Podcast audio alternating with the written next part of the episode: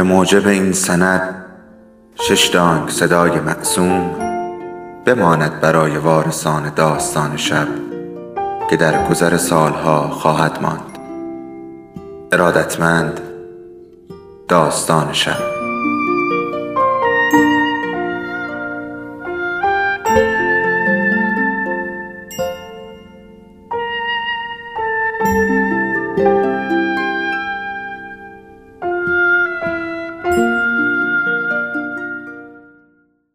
یکی بود یکی نبود.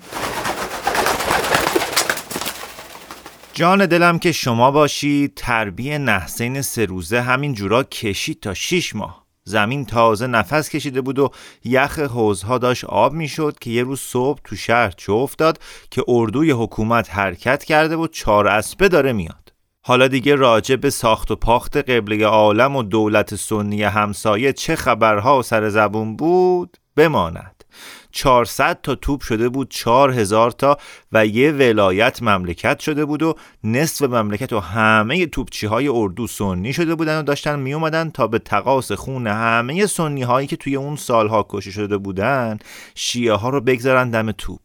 و درست همون جور که بوی بهار توی پستو ترین پستوهای شهر پیچید خبر حرکت اردوی حکومت هم پیچید. حتی عدهای در آورده بودن که بله خود قلندرها از حکومت خسته شدن و عریضه فدایت شوم نوشتن به قبله عالم که الا ولا برگرد و گوساله رو که زایدی بزرگ کن. البته این قسمت آخر شوخی بود اما اولین نتیجه خبر حرکت اردو این شد که در دکان خالکوب ها قلقله شد. عین در دکون نونوایی. هر کی پشت دستش نقش تبرزین داشت میومد و حاضر بود سرشو بده و خال پشت دستشو پاک کنه. اون روزها خیلی ها از اهل شهر پشت دستشون رو تیغ زدن یا سوزن زدن یا جوهر سرکه مالیدن یا تیزاب کاری کردن یا زرنیخ خالص و ماد انداختن و خلاصه هر کاری که بگی کردن تا خال پشت دستشون پاک بشه. کار به جایی کشید که حتی مردهایی که نقش بیژن و منیژه روی سینه یا پشتشون داشتن یا پهلوونهایی که رستم رو با ریش دو شقه و کله دیو سفید روی بازشون خالکوبیدی کرده بودن و حتی پیرزنهای کولی که نقش مار و اغرب و افعی زیر گلوشون بود همه ریختن در دکون خالکوب ها به پاک کردن نقش خالها و دیگه قحطی و بینون و آبی فراموش شد که شد. درسته که شبدر تازه توی توتستانهای مخروبه اطراف شهر تازه سر زده بود و بوی بهار هم مردم رو لش کرده بود و حرسشون رو فرو نشونده بود. اما مهم اینه که آدمیزاد وقتی کلش مشغول شد دیگه فکر شکم و زیر شکم نیست و کله مردم اون شهر و زمان هم در اون روزها واقعا مشغول بود. چون هر کدومشون در مونده بودن که وقتی اردوی حکومت رسید چطور ثابت کنن که با قلندرها رفت و آمدی و علاقه ای نداشتن و چیکار کنن که تا همون دکه و نوندونی و آب باریکه خودشون رو از خطر نجات بدن؟ از اون طرف بشنوید از قلندرها که وقتی خبر رسید ریختن بیرون و یه روزه همه سراخ های خندق دور شهر رو گرفتن و غیر از دو تا از خاکریزهاش که به دروازه های جنوبی و شرقی شهر پل می‌داد باقی رو خراب کردن. و خندق رو یک سره کردن و هرزاب بهاره رو بستن به گودال خندق که تا فردا صبح لبریز باشه و خیالشون از این بابت که تخت شد تمام توپهایی رو که ساخته بودن با سلام و سلوات آوردن بیرون برج و باروی شهر و دور تا دور شهر. نیم میدون به نیم میدون. دو تا از توپها را پشت یه جون پناه سوار کردن روی زمین و پای هر توپی پنج نفر قلندر توپچی گذاشتن و اسب و از ترهای ارادکش رو بردن توی توتسان ها ول کردن به چرا؟ و پنج تا از توپهای قدیمیشون رو هم فرستادن به طرف کوه پایین دست شهر. و سر گردنه ای رو که اردوی حکومت باید ازش میگذشت تا به شهر برسه گرفتن. از اون طرف میرزا نویس های ما چنان سرشون به کار خودشون گرم بود که اصلا فرصت نداشتن فکر کنن که ممکنه اوضاع برگرده. اما غروب همون روزی که خبر حرکت اردوی حکومت توی شهر پیچید خان لرخان خاج باشی حرمسرا فرستاد سراغ میرزا عبدالزکی که یه تو که پا بره اندرون. پیش از این دیدید که از این اتفاقها میافتاد و میرزا عبدالزکی هم به گمان اینکه مشکل تازه‌ای برای اندرون پیدا شده رفت به اندرون. سلام و علیک کردن و نشستن و خان بی مقدمه در اومد گفت اگه اردوی حکومت برسه چه می‌کنی آقا سید؟ میرزا عبدالزکی گفت همون کاری که همه اهل حق می‌کنن جانم خانلرخان گفت اگه همشون رو تو دیگه آب جوش بندازن چطور؟ میرزا عبدالزکی گفت خون من از دیگران که رنگین تر نیست جانم خانلرخان گفت پس واقعا سرسپرده ای آقا سید از تو بر نمی اومد میرزا عبدالزکی گفت سرسپردگی در کار نیست اما هر خار و خسی عاقبت یه روز به درد می‌خوره. خانلرخان گفت پس باورت هم شده. خب حالا نمی‌خواد منو تبلیغ کنی. می‌خواستم برات بگم که قبله عالم برای خودش یه حرم سرای تازه دست و پا کرده. میرزا بزکی گفت خب جانم سر شما سلامت. خانلرخان گفت چرا نمی‌فهمی آقا سید؟ یعنی دیگه به این حرم سرا علاقه ای نداره. میرزا عبدالزکی گفت اینکه جانم از اول معلوم بود وگرنه برشو میداشت با خودش می‌برد. خان گفت ببین آقا سید خودتو به کوچه علی چپ نزن. می‌دونی که اردو میاد و شهر رو می‌گیره. حساب اهل حق سرکار هم پاکه.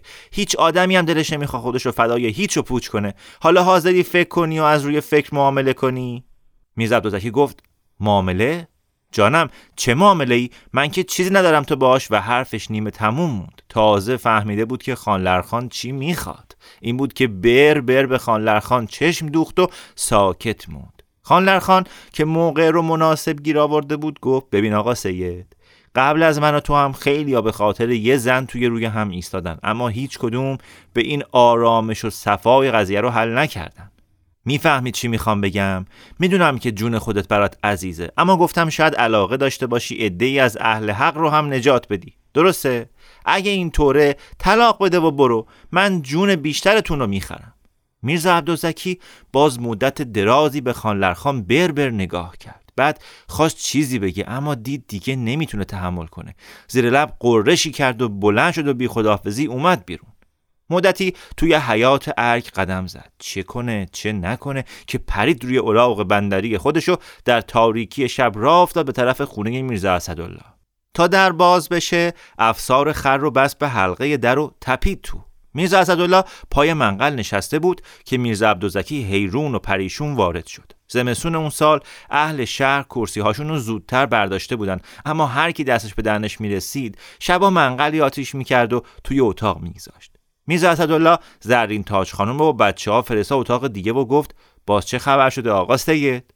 میرزا عبدالزکی همون دم در وا رفت و گفت بد جوریه جانم خیلی بد جوریه باید یه فکری کرد. دارم دیوونه میشم جانم دیوونه. میرزا اسدالله گفت حالا چرا نمیای دم آتیش؟ بگو ببینم چه خبر شده. میرزا عبدالزکی خودش رو کشید کنار منقل. روبروی میرزا اسدالله نشست و اون چه رو که از خان لرخان شنیده بود خیلی یواش و خیلی مختصر براش تعریف کرد و بعد گفت می‌بینی جانم باز برگشتیم سر روز اول. حالا دیگه صاف تو روم میسته و حرفشو می‌زنه. توف به این زندگی. دلم می‌خواست یکی از این تفنگا دم دستم بود جانم و بلد بودم در می‌کردم به شکم گندش. پدر سوخته. میرزا اسدالله که پس از شنیدن ماجرا هاج و واج مونده بود بعد از چند دقیقه سکوت گفت پس اردو برمیگرده. آخه نپرسیدید چجور که باقی حرف خودشو خورد و میرزا عبدالزکی فریاد کشید که دیوونه شدی جانم. اگه می‌خواستم با ناموس تو معامله کنن میومدی بپرسید چجور میرزا اسدالله گفت ببخش آقا سید نمی‌فهمم چی میگم. راستی بد جوری شده. چطور بریم سراغ حسن آقا؟ راستشو بخوای. قضیه از من و تو خیلی مهمتره. این خوک داره اینجوری راه جلوی پای اهل حق می‌گذاره. تنها با تو نیست که می‌خواد معامله کنه. پاشو پاشو ببینم می‌تونیم همین امشب بزرگ قوم رو گیر بیاریم یا نه. و راه افتادن و رفتن سراغ حسن آقا و پس از یکی دو ساعت جستجو عاقبت تراب ترکش دوز و در حال سرکشی به توپچی های دور شهر پیدا کردن. همون در تاریکی شب کنار خندق و قدم زنان مطلب رو باش در میون گذاشتن. تراب ترکش دوز مابقر رو که شنید ایستاد و گفت عجب رزلی خیال کرده بازی رو به همین سادگی می‌برن؟ و مثل اینکه با خودش حرف می‌زد اضافه کرد پس عاقبت وجود این حرمسرا به درد خورد. و بلند گفت ولی اگه مطمئن بودن می‌برن اینجوری پا پیش نمیگذاشتن. میز عبدالزکی در اومد که جانم حالا اومدیم و بردن. باید فکر اهل حق بود یا نه؟ تراب گفت البته که باید بود. اما چرا باید این قرعه به نام تو در بیاد؟ هان حتما خیلی به تنت علاقه داری سید جان. به جای میرزا عبدالزکی که مخاطب بود میرزا اسدالله به حرف اومد که مگه سر به بیابون بذاره؟ در همین لحظه هر چهار نفر به کنار یکی از جانپناههای دور شهر رسیدن. آتیش کوچیکی روشن بود که سایه لرزون توپ رو دراز و بلند و هیولا روی دیوار شهر مینداخت و پنج نفر قلندر توپچی میون منقل مختصر خودشون به عجله بلند شدن و الله اللهی گفتن و بعد سرهاشون رو پایین انداختن. تراب تکش دوست. با اونها خوشو بشی کرد و دستی به تن توپ مالید و گفت فعلا که سرنوشت همه ما بسته به دهانه این توپ هاست. ما اگر اهل معامله بودیم سید جان توپ نمیریختیم. فعلا برید راحت کنید که دو سه روز دیگه فرصت خوابیدن هم نمی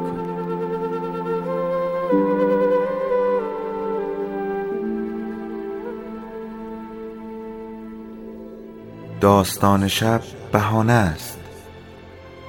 برای با هم بودن دور هم نشستن شنیده شدن.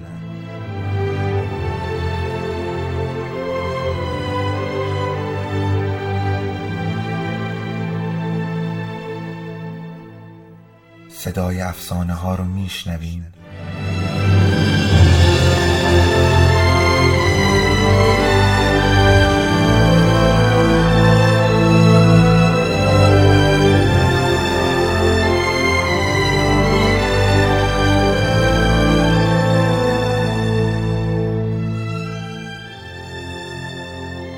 总白。